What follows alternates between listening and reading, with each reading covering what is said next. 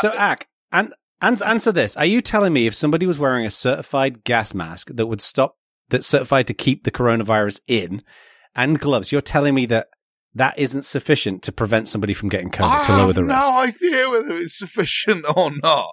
Right? Here's my policy on these things, right? The medical I- industry doesn't write any JavaScript and I don't save millions of lives and that works out fine.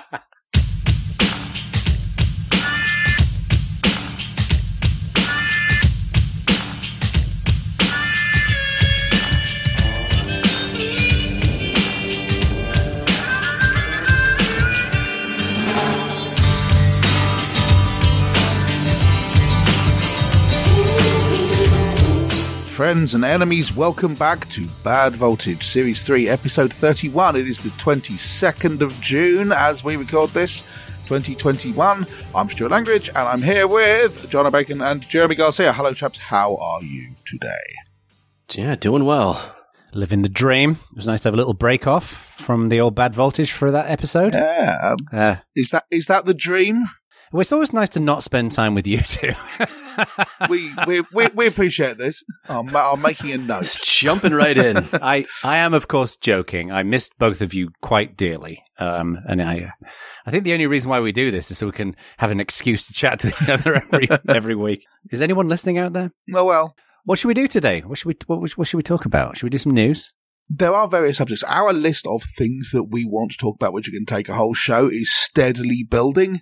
Um, yes. Yeah. but also the document fills up with news and loads seems to be happening at the moment for whatever reason. So Yeah. I feel like, um, what you might call a clear out is, is indicated. A good clear out. Yes. Um, How very Northern England of you. well, well, this is precisely my thought. I've got the flat cap. I've got the it's time for a good clear out. and Push a bike up a hill. so Um, I know I'll buy Hovis bread. So give me some news, Jono Bacon. All right. Well, why don't we start out with this incredible story of the FBI um, running a um, a honeypot operation, and basically uh, there've been an enormous amount of arrests all over the world. So, for people who haven't heard of this, um, so there, there's there's an app called, or there was an app called ANOM, uh, which was a privacy designed app. Um, and what I didn't know about this story is that um, some company made, and I'm sure Jeremy's going to be able to fill in all the blanks that I'm leaving here. Some company made a privacy focused phone that that was really intended for uh, drug cartels and criminals to use. Um, and the the guy who founded this company, as far as I'm aware, basically rolled over um, when he'd he admitted publicly that this thing was a privacy that this thing was a um, was really designed for drug dealers and drug cartels. And then what happened is a new privacy focused phone was released with this app called ANOM that the FBI was running in the background, and they captured all kinds of conversations about um, about drug movements and hit jobs and all kinds of stuff. And then there was a huge amount of arrests all over the world that kind of took these people in. And it's it's like something out of a movie. I mean, Yeah. it's it's it's a really remarkable story. And the idea, can you imagine how pissed off the criminals must be when they found out? Wow. So, yeah, what did you guys think about this? This is an illustrative um, lesson about cypherpunk type people have for years and years and years been saying, no, no, no, we need to make sure of um, ways of ensuring that uh, even if the government are quietly operating your thing, you can still talk freely and all this kind of thing. And I was like, yeah, but that's all very theoretical. And like, no, turns out it isn't. I mean, literally every cryptology, um, cryptography textbook for the next hundred years is going to point at this and say, this is what you're guarding against. The the whole thing is fascinating because it was originally meant to be really for criminals by a criminal, and then he got caught, like you said, rolled over, basically gave up the encryption key and kept running it. But the whole thing seems to have basically hinged on one person in Australia who they convinced it was real, and then he started giving them out in mass or convincing other people to buy them. But the whole concept of the phone seems weird because it couldn't make calls, it couldn't send emails, it only had like a calculator app that if you typed in a certain code, it got into yeah, this in the encrypted code. encrypted Yeah. messaging app, which I would think the whole thing you want if you're a criminal, and I, let me start this off by saying, as someone who isn't uh, a criminal full time, uh, I would think you want plausible deniability. So when the fuzz takes your phone, there's not just a calendar or just a calculator app, which seems like an Yep. aberrant phone to carry. Uh, I, I so mean, the, the whole story seems very it, oddly cloak and dagger, and like only you can only get this criminal phone from other criminals, and you need like two verifications and whatever. Uh, the the whole thing is like out of a movie. It was interesting. There was a lot of phones as well. There was like, wasn't it like 1500, 1700 phones, something like that were put out there. And one of the major few, yeah. features that I read was that um, you could remotely wipe these phones. So a lot of people, when they'd get busted by the police, they'd pick this phone up and it'd be it'd be wiped, like the the original phone. But it seems like such did. a rich target, even if this didn't end up happening to be a honeypot. It seems like the best thing you could do would be buy a Pixel randomly from a store with cash and then install a secure app that you ideally is verified or you could audit the code. Not uh, because then you're just amongst the sea of noise, I, not you see, a I, I specifically think targeted platform. I think the determination that people would have made before this was to say, but what happens is the busy show up to Google and say, tell us what this person's account is, and Google go, okay, here's the details. Whereas if we get something specifically dedicated to this, there's no way they're going to cooperate with the police. Now it turns out that was wrong, and now they know it was wrong, and they have luxury to think about that from Alcatraz. But before that, I can see how someone might have made that determination a bit different.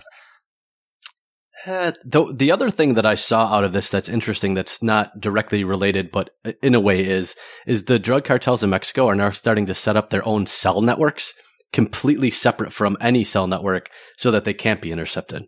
I'm in favour of this just because then when people talk about the dark net, they're actually talking about something different rather than just dot onion sites. So, Yeah. yeah. The, the, big question to me is um, if you're a criminal mastermind, which of course the three of us are not, what happens now? Like, you know, people were using um, these kind of end-to-end encrypted apps like Signal and ANOM in this case. Um, and if, if, if there's a risk of getting busted there, how, how else are you going to communicate, right? Because I imagine if you're running a drug cartel, um, you could be worried that anything that you're using, and you've got to communicate regularly. I'm curious what's going to be the next. Is it carrier pigeon? Like, what's next for criminals? Like, how do they communicate? Or if you were an ANOM user, do you now think like I have to go to the next criminal only network, or do you try to just use something else, uh, a, a traditional encrypted? I mean, I'm can't you curious where users go from this. uh, well, this is um not really something we can really ask the Bad Voltage community. Although, if any of you are criminal masterminds and want to tell us that you're now using GPG encrypted email, feel We're free to curious send what us a product message. market fit looks like here. Um, but yeah, no, I, I I don't know, but I don't know what they were doing before either. I mean, I would have thought just encrypt emails. Jeremy, your point about how the very fact that you're using this stuff looks suspicious is kind of true in itself, but having a criminal only phone in your pocket is probably more indicative of that. And Right. you know, I, I don't know, does the phone have those black and white stripes on the word swag written on the back or something? It's like here's my phone with this special case with arrows drawn on, but it's Just has a Yeah. label that says "not for crime." yeah, very interesting. All right, what's next? Um, did you see that? And and this doesn't impact me directly. Well, I guess it does. I was going to say FaceTime is coming to the web, but it's also coming to Android and Windows uh, because it's turning into a web app. I I did see this, and I, I assume, Stuart, you have opinions here. well, I mean, I'm surprised. The pitch from The Verge seems to be very much they're positioning it as a Zoom replacement and so on, but. I don't understand not why Apple would care about this, but why they've started caring now and they didn't care before. Because they've very much always before been, well, yeah, FaceTime if you're not buying our products, you don't get it. Sucks to be you, I guess. Much like literally everything else they do. I think there's an easy answer there. If you had to pick one of their apps that people cared about, but not, it wasn't the lock in, I think it would be FaceTime because there are so many alternatives. And if they want to make an argument against all the anti monopolistic red, uh, regulation that's being talked about right now, making this announcement now seems nearly perfectly timed. No. And it's on the web. It's not an app, so it won't be good on Android. It'll be just painful enough that people still don't want to use it, but they can say, "What do you mean monopolistic? We just released FaceTime on uh, across the entire web." Now there are Yeah. there are a whole bunch of people who would um, dislike that particular line of argument, and I thought about it, but in my head it seems too rosy to me because if threatening people with regulation, threatening large tech companies with regulation because they're being monopolistic, causes them to diversify and make things available on the web or as open protocols or whatever, then it's working. That's what's supposed to happen. That's really good if that's the case. it's- Oh, I- it's not a bad I wasn't point. saying that it was a bad thing. I just, I- I think if you are for years, people kind of talked about regulating some of these things, but I don't know that anyone ever thought it would actually happen. Where Yeah, now I I think agree. there, some people think like, oh boy, this might happen. We need to get ahead of this so that at least we can control some of the narrative and maybe there will be some broad changes, but nothing that deeply Yeah. impacts us if you're Facebook or Google or Apple. So I think now companies are starting to do things like this so that when they're in front of Congress next time, they have a narrative to weave that doesn't sound like we are terrible monopolistic people. Because that's not a good narrative. No, and we're now seeing all sorts of places. I mean, the uh, the UK uh, Competition and Markets Authority has just announced a detailed probe into um, Google and Apple and uh, both developers and um, users on the platforms. And the US have been talking about it, and Germany's doing something, and the EU have made noise about it and everything. And we may now be getting to a point where. It's hard to get governments moving on this sort of thing, but once they've started moving on it, it's hard to get them to stop. So Yeah. the idea that all the governments are just going to go, wow, turns out you're okay, so we'll just stop doing this investigation seems unlikely to me. So maybe it's now definitely coming. Maybe rose tinted. related but unrelated note, which is makes no sense whatsoever. Um, I was thinking recently about about Apple, um, and this is going to sound like a joke, but I'm being deadly serious. Okay, I now So- cannot wait. years ago when we were building the Ubuntu phone, and there were so many cool things that were going on in building the Ubuntu phone. All these great ideas about scopes and convergence and all this kind of stuff. And years ago when we were building the Ubuntu desktop and we were, as Mr. Langridge was directly involved in building Ubuntu One and all of these different features that would plug into it, right? And one of the things that I found both satisfying and infuriating about becoming an iPhone and Mac user, and it really only happened when I became an iPhone user, is that I think one of the most killer features about the Apple ecosystem is AirDrop. If we had focused on making it easy for people to just do the equivalent of an AirDrop between a phone and a Linux desktop years ago, it would have changed the game. And and uh, you know, all my family who've been using Apple phones forever would say, "Oh, AirDrop's amazing." I was like, "Who cares? It's just you're just transferring files from one thing to another." But AirDropping photos and videos and whatever else, it, it's just like I wish we'd focused less back then on the HUD and convergence and all these different really advanced kind of features and just focused on the basics. And I think that would have moved the needle. So, I mean, th- by the basics, you mean the texting app actually working or getting phone calls Well, that- with that- that- regular? that too. uh, so I guess I'm curious as, as someone who doesn't have an iPhone and, and hasn't for since the first one.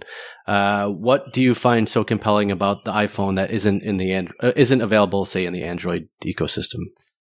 I think the thing that you part of the reason why I'm using AirDrop as an example is it's not a standout sexy feature, right? It's a very uninteresting mechanical function, but it's there when you need it, right? So like, you know, you go out now we're kind of opening up more. You go out and have lunch with some family members or some friends, and then someone takes a bunch of bunch of pictures, and somebody says, "Hey, could you send me the pictures?" Right? They can just airdrop them over. Um, and it's just l- little features like that, I think, make a difference. I mean, a good, an Android, to be very clear, Android has got loads of these kinds of features as well. This is no dig on Android. My point is, is that I think that we got a little bit blindsided by sexy, exciting stuff with the Linux desktop phone kind of ecosystem thing. And I wish we just focused on the basics. Um, you know, that's it really. I don't, I don't know if anyone's going out and buying a MacBook and an iPhone purely to get AirDrop. They're useful once No, you're, of course not. they're useful once you're already in, but they don't attract new customers to your platform. and Yeah. no one was running both an Ubuntu phone and an Ubuntu laptop.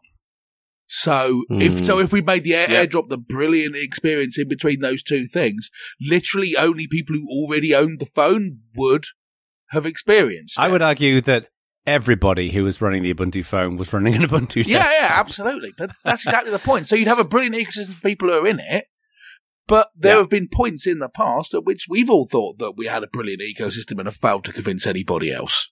Yeah. It's um it just you know like the Unix philosophy was always make lots of small things that do one thing really well. Um and that to me AirDrop is a good example of that. Like it's just a simple, very focused. It it doesn't it's not like a window with a billion buttons on it. It's just you drag something into your into AirDrop and boom, you're done. And I just feel like my my big hope is the elementary team. Like they do such great work and I'd like to think that they'll build things like that. Anyway, that aside, should we um why do we why do we uh, talk about Jeff Bezos? Okay. Sure. Do you want to go first, Aq? Yeah. Okay. okay. so, um, uh, uh, is this a Jeff Bezos special feature? There seems to have been a lot of news about him. I mean, the first thing that um uh, came up that attracted me is that you know here we have a bald guy who's very very rich. His company makes a Linux based OS, and apparently now he's going into space. And I thought I've heard this story before. I'm sure I have, but in this particular case, it's about Jeff Bezos.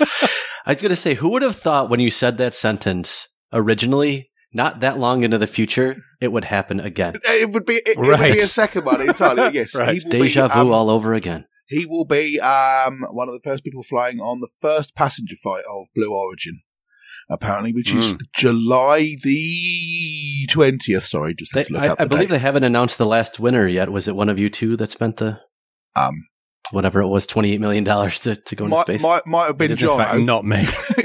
I can tell you it wasn't. No. I can tell you it wasn't me. Um, I stood on a stool the other day and nearly, and I was got a nosebleed, so it's not me. um, but yes, it's. I don't know what else to say about this. You know, I mean, he's um, the HMS Gilded Age or whatever the spaceship's called is is taking off and taking him and a bunch of other people with millions of dollars to space. Well done. This seems like a valuable use of money and time. Hooray! Speaking of valuable uses of money, have you seen this petition on, on change.org? Which petition? Which petition is that? So also related to, to Jeff Bezos. Uh, we want Jeff Bezos to buy and eat the Mona Lisa. And the entire the entire description is nobody has eaten the Mona Lisa, and we feel Jeff Bezos needs to take a stand and make this happen. It's just so I opened the the petition about four minutes ago. Almost hundred people have signed it just in that four minutes. It's up to almost thirteen thousand signatures. That's. I mean, that's not the only one. Jono, tell him about the other petition. There is, in fact, a second petition on change.org. Uh, and this is the, and this goes back to our story of Jeff Bezos blasting into space. And the petition is to not allow Jeff Bezos to return to Earth. So when I, when I looked this up yesterday, it had about 60,000 signa- signatures and now it's at 84,000. Yeah. So I- they want him to stay in space more than they want him to eat the Mona Lisa. I, I the, the, the, the, the thing which amazed me is no one knows how much the Mona Lisa's worth, obviously. Um, but uh, and obviously whatever you pay will distort the world market in art or whatever. But you had someone saying it was worth um 50 billion euros or something like that, which seems like a lot Yeah. of money to me. um, It does seem like quite a bit. and money, then yeah. the article goes on to point out that yeah, you know, that's about one fifth of Bezos' money. Yeah. wow. And- I'm going to go sign the petition. I love one of the comments. This is the most important petition in modern times. I, I mean, I honestly don't know whether I support this or not. I mean, you're supposed to go, oh no, it's a joke, hard music, but I'm like, maybe. And obviously, you know, people a hundred years in the future will go, but they just got a rich bloke to destroy this work of art. And you're like, but Yeah, that's, it's called NFTs. Yeah. I mean, that's literally what an NFT is, right? Not literally. it is a moral conundrum because on one hand we should probably keep the Mona Lisa for generations to enjoy it. But on the other hand, seeing Jeff Bezos with a plastic bib on shoveling that thing down would be amazing to watch. Um, so And we we can take a picture of the Mona Lisa. It'd be fine. I um I read a thing once because um after I have you seen the Mona Lisa? The, the I ac- haven't. actual one Yes, in, I have, in, in, yes. in the in the in, the the, Louvre? flesh or whatever. Yes, in the Louvre. Yeah. Um, It's uh, remarkably small. I just remember going into it thinking, "Wow, the Mona Lisa's gonna be great." And you look in on the wall, and like, yeah, this is that is a postage stamp Well, of well- the Mona Lisa? Where's the actual Mona Lisa? this was kind of my thought. I saw it and I'm like, okay, well, that doesn't seem that good, and it's a lot darker than I thought it was going to be, and it's a lot smaller than I thought it was going to be. It's a lot further away from me than I thought it was going to be. And you've got like winged victory about 25 yards away at the top of the stairs, which is way cooler. What was, but whatever, you know. And Yeah. I Yeah. came away from it feeling a bit let down by having seen the most famous work of art in the history of the universe. And then I read something from some French philosopher. or. This is uh, from years and years ago. And they said, um, uh, something along the lines of when you stand in front of the Mona Lisa, it is you, not she, who is being judged. And I went, huh, okay, fair enough. what the fuck does that mean? wow, that is. I was I was quite impressed. Whereas um our resident not interested in philosophy correspondent I not was so say much. quite philosophical That for bad voltage. a what a what a fucking hipster thing to say. Some philosopher with a with a ironic mustache and a vinyl bag is saying that. Like, no. oh come on! I- Uh, okay, I quite okay. liked by it. Voltaire, what's our next piece of news? To be fair, I just signed the petition. Uh, All right, what should we what should we do next? Uh, hang on, let's look through the list. Uh, did you see that uh, it's either Hyundai or Hyundai? Uh, I don't know. Everyone pronounces it differently. They've acquired Boston Dynamics, the people who make those robot dogs. they have Um, this. Would this took about six or seven months to close because when you put it in the uh, doc, I thought I swear I read that in late 2020, and I had, but it did Right. just close yesterday.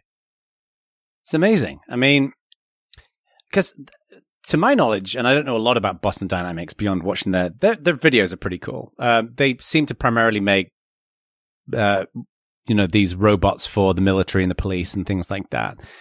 Um, so I'm I'm wondering whether Hyundai are trying to get into that market or whether they're planning on making these as more consumer focused because they do have Boston Dynamics do have one of those dogs that I think is for construction sites. if I remember right. Well, this is kind of my question. Boston Dynamics have been in the news for years and years and years. I remember seeing Big Dog or whatever it's called Well, Google bought them and then 10, SoftBank bought 15 them. and years they- ago. Yeah, they- yeah. they've been around. Yeah, 2013, been around a long time.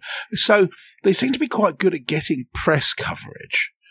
But what have they actually done? I mean, when you say, yeah, they're making these things for, for police services and the military or whatever, are they actually though? I mean, they had some in New York, I think, but it seemed very much, you know, we're doing this as a trial program and then they were stupid and they stopped using them five minutes later. I think anyone's actually doing this for real, are they?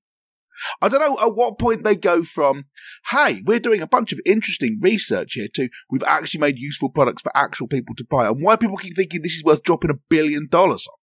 They. So, and this is my take, and I will say I don't follow them super closely, but I, I did look into it very slightly when when Google bought them, just out of curiosity. They seem to me like a company genuinely only interested in that super aspirational R and D piece.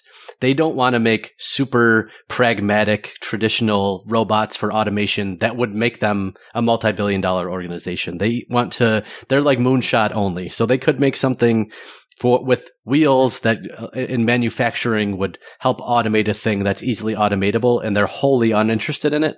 They want to Yeah. make the dog walk in interesting ways and push it over and do all the things that a lot of people think aren't possible or, or aren't possible on in the near term. So I, I think it's more that's how the company's built. Like they want to do the cool R and D and actively not lose focus on that by making money on things that companies want to buy in 2021. And they were funded by DARPA. A chunk of it was funded by Yes. DARPA, Well, right? well so exactly my thought here is that this is basically what universities are for, right? To do research with no necessary commercial end in mind, with the intention that other people might decide to take that and make companies out of it or whatever. right. Where, I mean, where's their money coming from? I, I mean, I'm all in favour of the idea of companies doing R and D with no necessary product aim, because then the product tail isn't wagging the ah the dog. Uh, but Uh, well done. it wasn't Wow. it, it wasn't intentional. I just saw that sentence coming over the horizon, but not in enough time to avoid it. But um, but seriously, I don't understand how they get to exist. How do I get to run a company which just does this? I mean, in a modern day evaluation of they they were valued at just under a billion dollars is so low that that's like twenty percent of Clubhouse. I, I, yeah, but I, I don't think that's because they're worth low money. I think it's because um the whole of the tech world is massively overvalued. So they, it says here on Crunchbase, they raised 37 million in total. Um, and that was back in two, February 2019. And they've been around for years, right? I mean, they were bought So I'm by Google in 2013. I think they've been around five or six years Right. at that point. That's a good point. I bet you anything Maybe it was primarily longer. military funded. I bet it was military funded. And, and I think they came out of MIT, if I remember right, as well. So maybe there was some funding from MIT.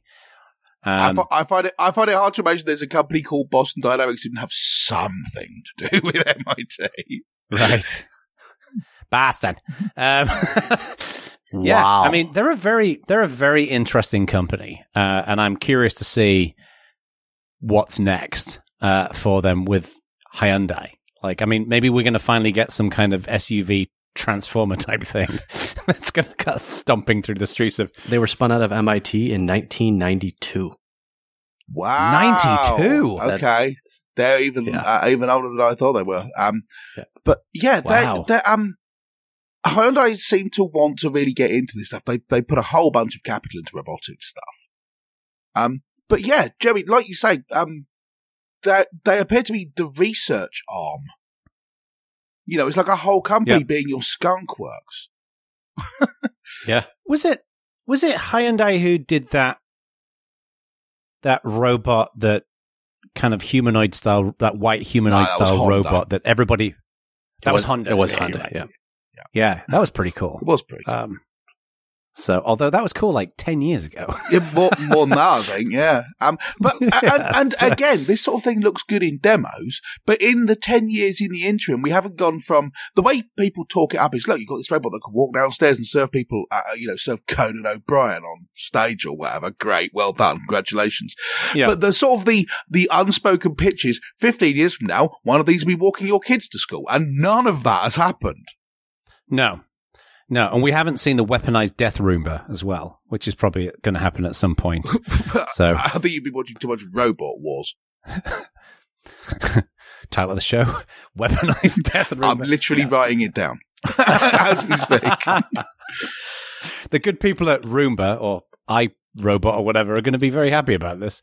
Um, finally, they're going to get some major press recognition. Uh, well, yeah, because they because what they need is the bad voltage, you know, ratings bump. Um, This- this-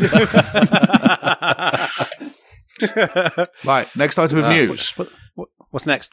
Uh, next is uh, the OnlyFans people are apparently moving to. Well, uh, it says more non-adult content. I didn't realize there was any non-adult content on it before, but they seem to be attempting to change their pitch, which, as far as I can tell, is them going, "Okay, um, thanks, sex workers, you made us popular. Now screw you because we want to get some of that mad advertising dollar. You can all get stuff now." And everyone seems quite cross about it, you know, with a certain amount of justification. Does it mean that? Uh, what is the correct terminology for people who take their clothes up on the internet? Uh, sex workers seems like that is referring to prostitutes. Um, I'm not sure what you is models. I guess is probably the best way of describing it. It's all Um, sex work, man. Adult models, right? yeah. yeah. So many jokes I'm not going to say right now about my own sex life. Uh, so, uh, are they are they mad? People who are like adult models on on OnlyFans mad about this?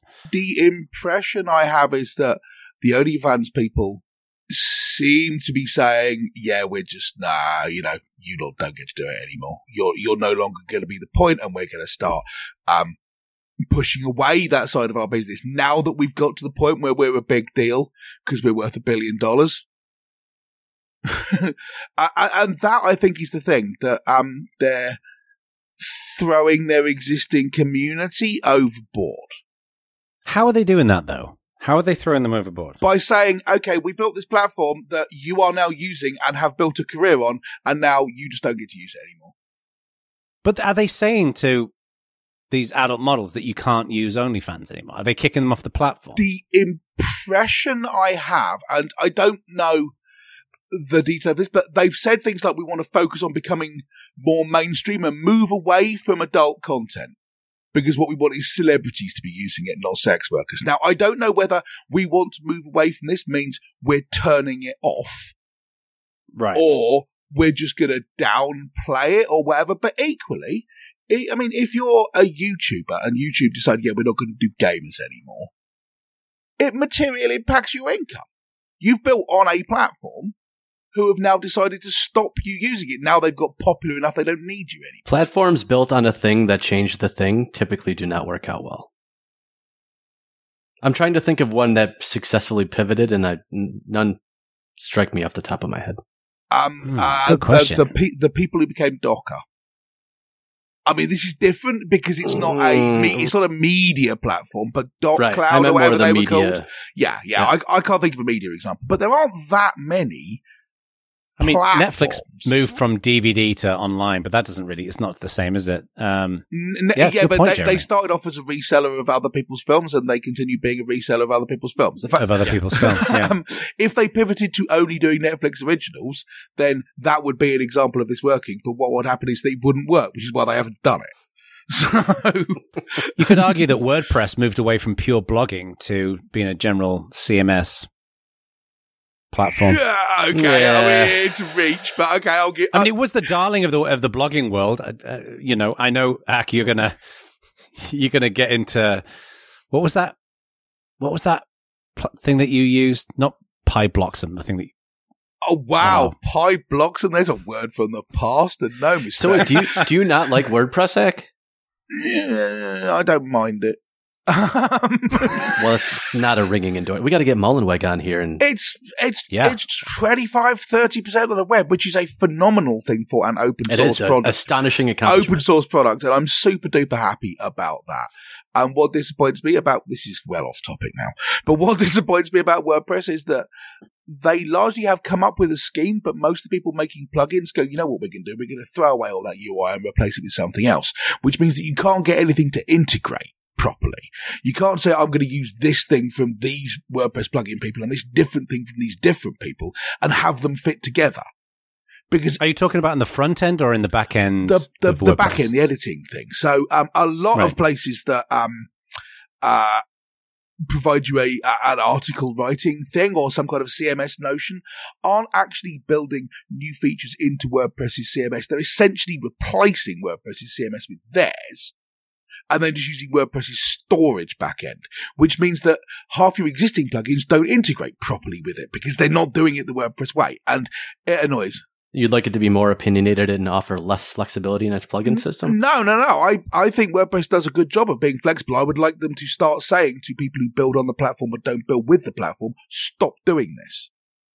But isn't it just a different UI inside of the? No, so, you know, no, when that's, got- that's exactly the point. If what they were doing was creating things which are which is exactly like WordPress, then yeah, I'd buy that. But it's not just a different UI. They're changing. So you'd be how- okay with a different UI yeah, yeah, yeah. that doesn't match the, the inside, so long as it's inside of the WordPress. I, I, I, haven't seen a single plugin that's doing that. Every, everything that I'm using, and I use a lot of plugins on my site, is all in the backend, but all the UI within the backend looks quite different. I'm so it doesn't look consistent, but it's part of the back end, if you see no, This is my experience. But yeah, anyway, right. Not how yeah. we really got into this, but yeah. Um, Let's talk about WordPress for the next three hours. welcome, welcome to the Bad Voltage WordPress podcast. Um, I mean, we are, we, we, are using WordPress for our website. Yeah, we are. I, I yeah. I, I uh, one final WordPress comment and then we'll move on. But, um, again, I was thinking about thinking about this the other day. Like I started using WordPress. I built my own crappy content management system years ago. Moved to WordPress after Aq was like, "Stop trying to build your own thing. Use a different system," yeah. which was good advice. And it's amazing how well that has served me over the years. As my needs for my website have become increasingly more complicated, and I do love the fact that you can you can do all kinds of stuff with WordPress. You can set up a store. You can run a blog, whatever. yeah, So, I, I mean, I open source wins. I recommend it to a whole bunch of people precisely because 30% of the internet uses it. So there's lots of knowledge about out there about how Yeah. to make changes and how to fix it. And it's not going to go away. And lots of little businesses, like little companies who are selling plugins that do Yeah. one job really well. I love that. Like it's sixty dollars, and you know, and yeah. So, um, yeah. So we'll see what happens with OnlyFans. I mean, I'm curious to see whether, yeah, what that relationship will be with their existing adult content. Like if they continue to do the adult content, and there's essentially a separate bit of OnlyFans designed for adults where you can still go and find it. Yeah. I'd hope that they'll do. I that, mean, yeah, what they're talking about, uh, you know, they're saying, we well, they want to turn into a platform where celebrities and athletes can connect with fans. And that, I mean, if that were me and I were currently making my living selling on that platform, that would feel a great deal like they weren't interested in me because now they get to talk Yeah. famous people. I'd feel quite betrayed by that. Yeah. So we're almost certainly going to see, you know, only porn come out at some point. Presumably. An, an alternative. I, I Um, don't know how long OnlyFans has been around or why it became the thing and whether there's lots of other uh, players in the same market who just didn't take off. But Don't know. um, No maybe idea. maybe if there are, um, someone will pick that up or something. But it seems a shame that for the first time we were maybe getting to the point where people could say things like, you know, people would know the name of OnlyFans and could say it in public. Yeah. And now, you know, just shoving this stuff back under the bed is kind of, oh no, here's another grubby site you don't want to go looking at. Seems Yeah. seems a um a missed opportunity. Yes. Well, and it was nice as well that, you know, these, especially these adult actresses, uh, could build their own little businesses around it as opposed to being at the whim of these movie producers, right? This is exactly the idea, you know. Mhm. I love that. I mean, Um, so I, I suspect we will see the same thing in a different clothing, um, in some other site at some point soon. Where uh, Aq can continue to go and get his unique brand of balloon pornography. So, uh, Okay. I don't even know how to segue from that no. Um. So uh, let's talk about On, Airbus. on to our next segment about Ghost. uh. So, um, did you see the thing about the um Airbus's quarantine tent? uh, yes. Not until you put it in the dock, and I hope I never, ever, under any circumstance, see it in real life. Right. Explain what it is. So, an explanation for this is um, uh, some people at Airbus seem to be terribly worried about what happens if um, you're on a flight and then during the flight someone starts showing uh, evidence of COVID symptoms. What would that mean? So they have um, thrown a great deal of um, engineering resource and time and talent at this, and have come up with basically they've made something that looks like a TARDIS, but it's a tent, which they can just put you in for the duration of the flight. S- something that looks like a TARDIS. It does. That's what it looks like. Uh, Less spacious inside, from what I understand.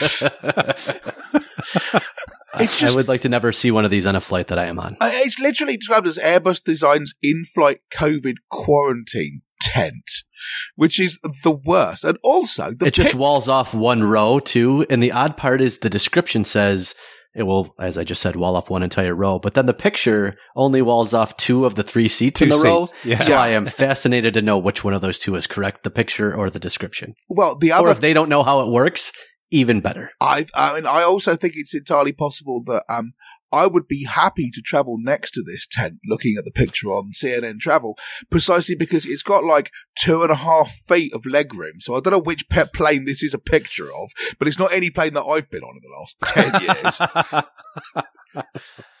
It, it, this is only available for bombardier jets. well, I, I, I, I did wonder whether it was going to be okay. You, you get you get the you get the glamping version of the tent if you're in business class, right?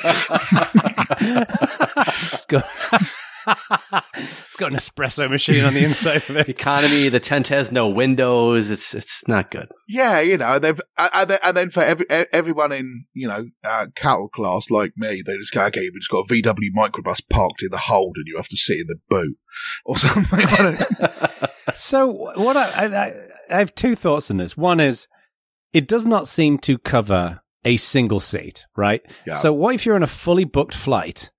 You're, you know, two hours into an international flight, for example, someone starts coughing up a lung and they're like, get the Airbus tent out. Does that mean that the two people next to them are You're stuck you're inside the tent in. with them? Because that's not great. You, you belong to Airbus now. No, I think. And then the I, other I, th- thought- I think the picture they're showing you is of the two man tent. There's a single man tent, which is different. the uh, the other thing as well is why wouldn't they just uh, if you if, if if they want to solve this problem, why wouldn't they just put a respirator like a Breaking Bad kind of like meth making respirator on the individual and put some gloves on them? So they're not going to touch anything, and then they they've got a respirator on, and they can't. Why why aren't Well, they doing I mean- that? I mean- and then they can just That sit in their seems seat. so much simpler. uh, uh, uh, thank you, Dr. Fauci. Um, I I think uh, uh, answering your answering your first question, um, I think the big problem that you've got here is the reason the tent exists, as I understand it, is because the big problem is not necessarily isolating someone; it's that you're supposed to stay two meters away from them, which is hard to do when you are, by definition, two millimeters away from another thirty-one people when you're on a plane. So the point of the tent covering up a couple of seats is I think there's you in the tent and an empty chair. So if it's actually a full tent, then a full plane, then I don't know what happens. Um, Yeah, but you can. Oh. You don't need to be six feet away from people if you've got a respirator and gloves on. I mean, on the one hand, I mean, that. sounds plausible to me, Dr. Jono, medicine woman, but I'm not sure I actually trust you to get this stuff right. So I'm assuming they've thought it's, about it's, this. this is not a complicated viewpoint, right? Why do we stay six feet away from people? It's in case somebody droplets of of of the COVID come out of your mouth or of your nose or your eyeballs, and then go across and catch somebody else, right? If you got a respirator on, then you can you can sneeze that thing up and you'll be totally fine, right? the gloves are important because you, you don't want people touching the, the COVID on I- other people. I, I, I, I, I, I feel like we have we have now segued from um, incorrect medical advice into borderline dangerous medical advice, and therefore, Tell me what I just said that is wrong. So your opinion is that people who have COVID should just have a respirator on their face, and then they can just be fine wandering around. My point is this is if you're on a flight and somebody gets the COVIDs, right? If you put a proper like breaking bad, like, you know, hardcore bondage respirator on somebody's head, right? And some gloves. So the gloves is going to stop them being able to touch their disgusting COVID fingers on other people and, and, and, you know, the chair and everything. And if you put the respirator on and it is rated to stop that getting out, I would have assumed that that will prevent anyone getting COVID because the only way in which you get COVID is from people either touching something or somebody breathing on somebody or sneezing on somebody. Okay. You're not going to get it just sat next to somebody. Like it's not going to go through someone's clothes, Right, so right? first of all, um, uh, I feel like this once again proves the old adage that when you assume, you make an ass out of you. And secondly, Tell me where I'm wrong. and secondly, if the respirator is if the respirator is is is is is uh, certified that it will fully protect somebody from from an airborne disease, right? Either it getting in or it getting out. That's the caveat. I, I, I, Then I, how am I honestly, wrong? I honestly thought that my biggest problem with the tent was it seems terribly dehumanizing to say you're ill. Now you have to sit inside a uh, cloth phone box. but instead, Jono's brilliant plan of making you look like Great Cthulhu, but stay in your economy class seat seems worse, which I didn't think was even possible. But ah. am I wrong? Am I wrong that that would that would be a solution? It would be a better solution. Why would somebody? Why would you put someone in a tent? First of all, that tent won't have a neat fit across the side of the plane, so COVID particles could get out. You're losing multiple seats from it. You got to erect the tent, and it, you know, erecting a tent in a small space like that, it takes up room on the plane. I think my solution is way better. I- So Am I going wro- into how the am I show, I, was concerned that a couple segments might go a little longer. This was not on the list of segments I thought that was going to happen to. Gas mask versus tent fight. I, yeah, okay. I, don't, I don't know why you're not director of the CDC. I think they're missing an important voice. but uh, I tell rarely wish this was a video podcast, and the look on Aq's face for the ne- last 30 seconds is one of the first times I have ever wished So, everyone Aq, could see an- this. Ans- answer this. Are you telling me if somebody was wearing a certified gas mask that would stop that's certified to keep the coronavirus in and gloves. You're telling me that that isn't sufficient to prevent somebody from getting COVID I to lower have the risk. no idea whether it's sufficient or not. Right? Yeah. Here's my policy on these things. Right? The medical uh, industry doesn't write any JavaScript, and I don't save millions of lives, and that works out fine. I like this policy. yeah, you see, I don't have that policy. It- I should be running the world, and it would be great. It's, it seems. Um, um, should Yes. we take um a little time to uh, revisit a couple of stories that we've spoken about in the past? Sure. Yeah, let's do it. And but before we do that, can I just make one comment, which is unrelated to any of this? I just I think we should thank our good friend and compadre Marius for editing the show. He does a great job and pulls all of this stuff together. So just thank you, Marius from Nerdzoom Media. We don't give him enough thanks. And We don't. And Seems we don't. appropriate. And he's really cool. Thank you. Um, he is a great deal. Thank you, Marius. And, Thank you. and he can drive a car now. He can. Yes. You know, a big, uh, a big bad voltage applause. Yep. Being able to drive a car. Marius at nerdzoom.media. Thank you very much for that. Um, so yes, let's revisit. So, so briefly revisiting previous things that we've talked about. Um, we talked about uh, Flock or FLOC. Um, We did. this is um, Google's replacement for third-party advertising cookies, um, and apparently a whole bunch of Amazon-owned websites, so Amazon.com itself, but also Whole Foods and Woot and a bunch of others, are now blocking Flock. So you can put a header in the um, oh, you can put a line, a meta element in the header of a website to say we don't want visits to this website to participate in Flock, and people can opt in or opt out at their choice, right? Um, and part of the deal with that is that if you if you opt your website out, you don't get to see the Flock stuff. So you are opting out Okay. of you getting access to it, but then the um the browser doesn't get to include the fact they visited your site as part of their Flock calculations. You know, that's okay. But Amazon have now done it, and I thought that was interesting because that seems like a big move from Amazon's point of view. Uh, It's the sort of thing that might kill something like Flock early on. If you if you start seeing a lot of other big players pushing back on this, are they doing it because they don't agree with it? Are they doing it just because it's a Google initiative? Are they doing it because Google still get all the first party stuff and they don't? What?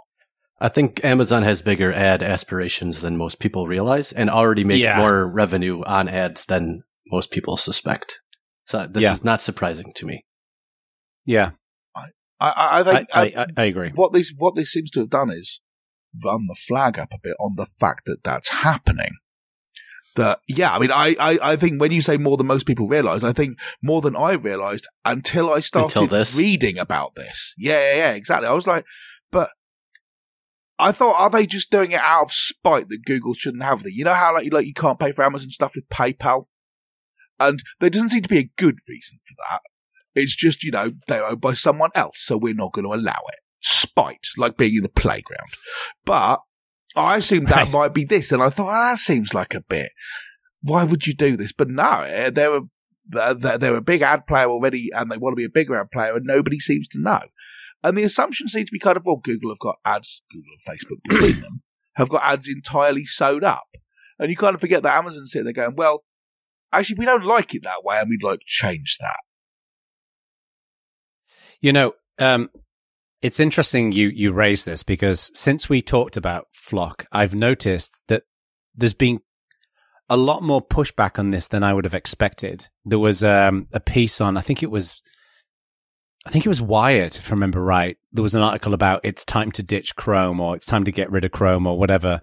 Um, and I read something on Forbes as well, where basically people were saying, you know, this move by Google is basically a power play to dominate, right? Uh, it's this is this is presented under a um, a banner of privacy, but it's actually it's a power play. Um, so to see Amazon pushing back, and I agree with Jeremy, like this, there's clearly Amazon are not pushing back for altruistic reasons, right? There- there- there's clearly commercial reasons for doing so, but it wouldn't surprise me if this starts a trend of other companies who potentially might start doing this. This is why I thought it was Um, interesting. And Yeah, Uh, and a lot of these things seem to be specifically anti-Google pushback. So AMP is the other one, where um, Yeah. AMP has now basically gone away. And Yeah. no matter how much Google said, and with some justification, there are good technical reasons for this, and this is why we do it. Um, if you, it seems like if you do a thing which has some good reasons behind it, but also entrenches Google further and makes it more difficult for others to compete, and you're Google and you're doing this, people are now starting to do a kind of, yeah, we don't like this. Stop doing this. Whether it's going to Hmm. have them change, I mean, and and maybe I'm generalizing too far from only two examples, but Flock, I mean, when we, we talked about it in much more detail in the previous show, and you should go back and listen to that if you're interested in the topic.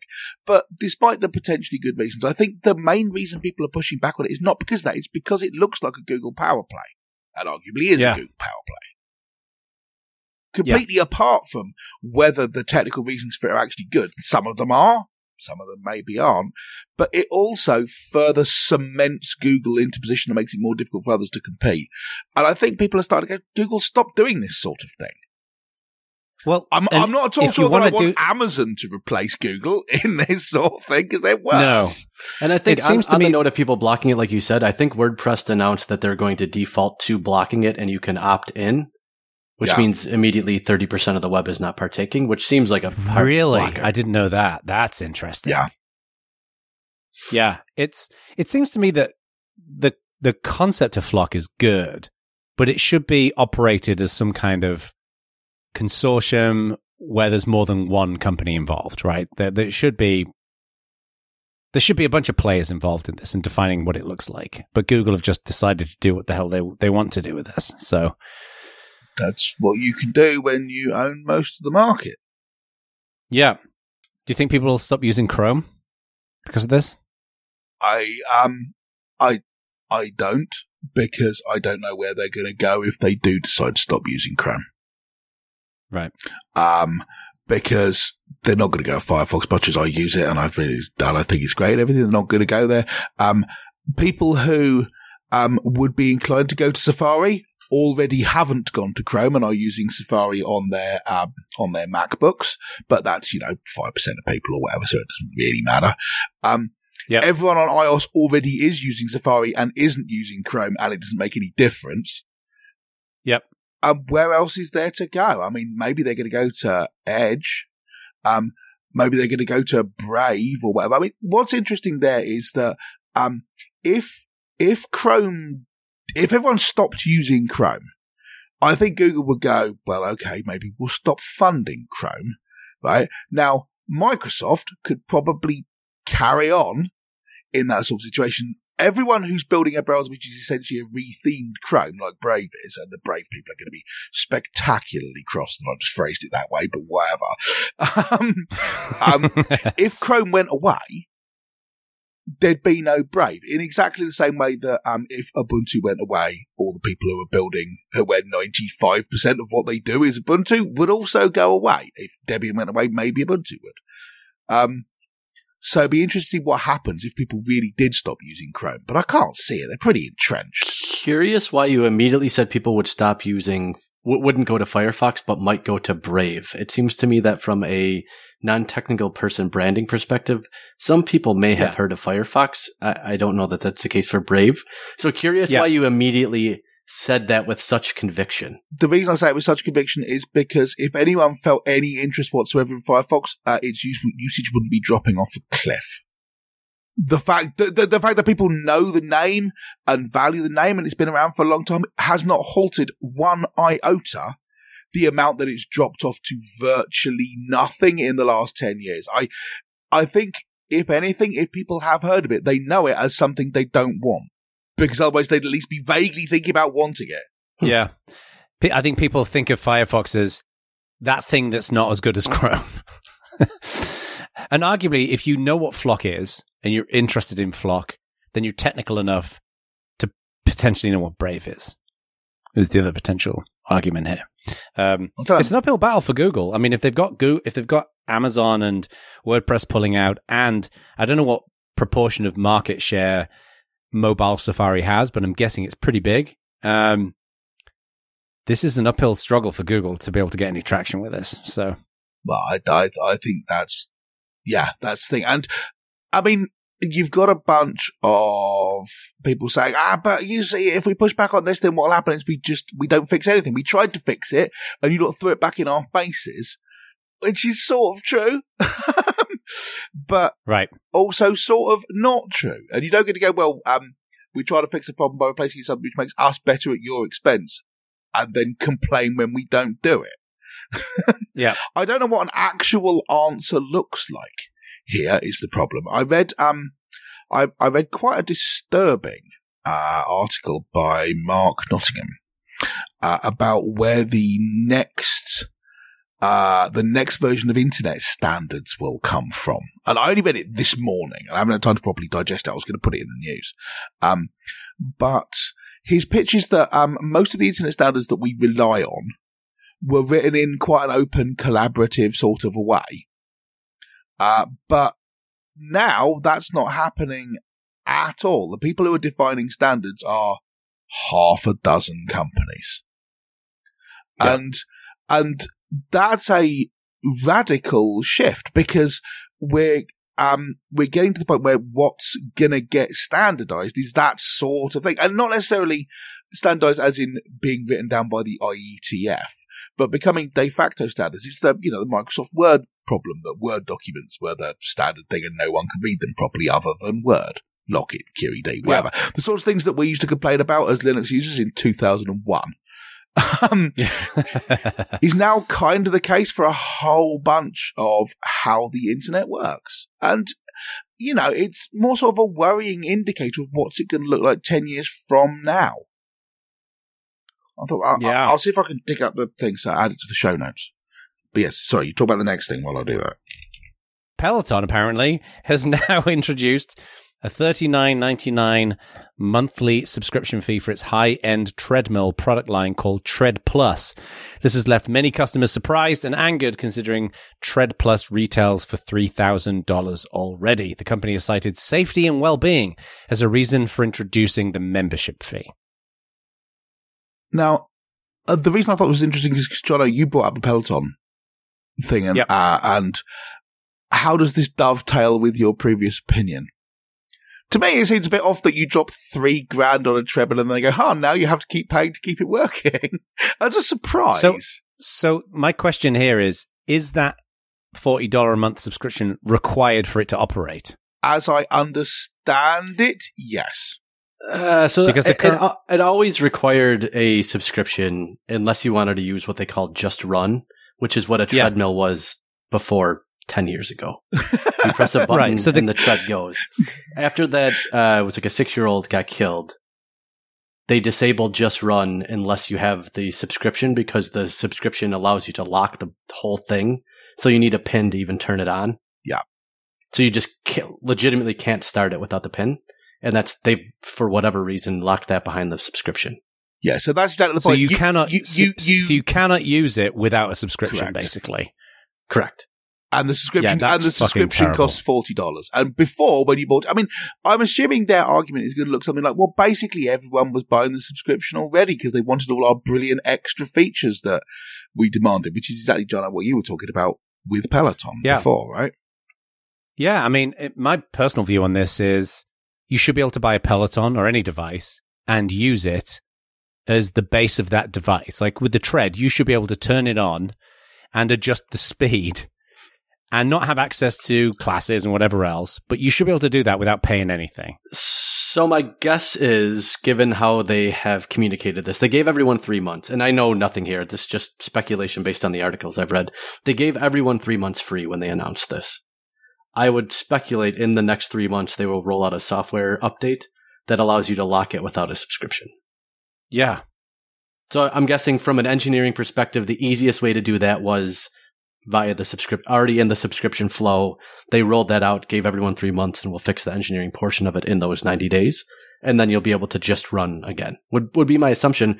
This makes clear though to people that bought this device that it is kind of a treadmill as a service potentially, and that they are able to lock it in any way they see fit at any time. And that's not a Peloton thing; that's a connected devices thing. Yeah, you are sharecroppers, and now you've been taught that. See, I don't think that's the case at all. I mean, maybe this is overly cynical, but I don't think it is. I think what happened was they rolled out with no intention of fixing it, and then said, "Well, if we get a bunch of press pushback, then we'll do exactly what you've just said." And they did get a bunch of press pushback. But if they hadn't got that, if it had been a fast news day, the day when this came out, and so a bunch of magazines didn't publish it, then they'd have just gone ahead and done it. And you'd have had people going, well, I've been screwed by this, but I can't seem to get it in the press. I mean, again, I, I, I don't know anything about this, but if they are requiring you to pay a monthly fee just to use the device that you spent three thousand dollars on. Which they are. If that's the if that's the case, my view is this is both stupid and unethical. Yeah. Like the fact that they've released this is the worst PR in the world because you're completely fleecing your customers. And it's it's beyond me how the executive team at Peloton can think that this is a good idea and it's okay. And it's unethical. People have spent three thousand dollars on something to require them to. I mean, if paying for the the live classes and the video content and stuff like that, no problem. That's fine.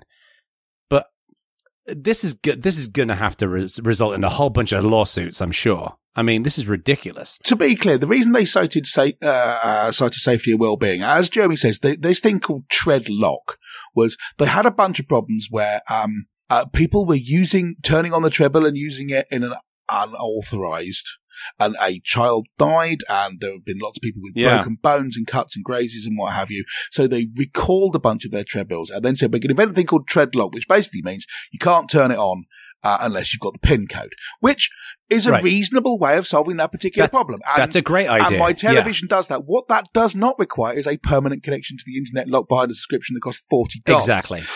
right? That's that's what to me makes it unethical. Padlocks existed Is- in ancient Egypt. You do not need an Yeah. internet connection to make them work. That's what, what to me makes it unethical. Is you solve the problem. It's terrible that a kid died, and it's terrible that, pe- that there's been 72 injuries, but but bake it into the device. Don't charge a fee for this. I cannot believe that Peloton have done this. This is absolutely insane to me. like, and uh, you know, ah, wow. Okay, Yeah, the greatest trick. bummer. The greatest I trick mean- the devil ever pulled was convincing a bunch of company executives that it was okay to say now you have to pay for subscriptions to everything. Yeah, I mean, yeah, and like I say, like, look, if you want to charge a subscription, like, uh, if you want to pay a subscription to have somebody in New York screaming at you to believe in yourself and pedal harder, no problem, right? Wow. we're, we're, we are here to pop that bubble for you, Peloton subscribers. Oh, oh, you've got one of these things. Yeah, and Eric and I love our Peloton. We got a bike. You don't have a tread And though, we right? lo- you have the bike. We have a bike. We don't have the tread. And from what I understand, the tread is a great product and all the rest. I think Peloton make great gear, but this is fleecing their customers. Like this is, there's no other way about it. In my personal opinion, this is fleecing their customers and this is going to bite them in the ass, I suspect. Um, so anyway, on that breezy fucking bombshell, shall we wrap the show up? cheery news, but yeah. So, so Yeah. I mean, it would be nice to revisit some of um some of the things that we've spoken about in the past and say, hey, guess what? Everything's just great now. But Yeah. I, I don't know if that's how. Um, please, uh, Life is great. listeners, life is listeners, if you can think of things that we've uh, talked about in the past and they've turned out to be better than we predicted, I'd be interested in hearing that. That would be great. Thanks. I'd like to do a whole show on just really breezy, happy, kitten related stories. You know, a, I don't know. Do you remember That's Life, Aq? Oh wow, yeah, okay. We'll get Esther Rantzen to present it. Nobody, two people in the world are going to get this reference, and they're on this podcast. Uh, all right. On that note, Well- well, thanks thanks for listening. Thank you for listening, everybody. Um, see you in the community. See you next time.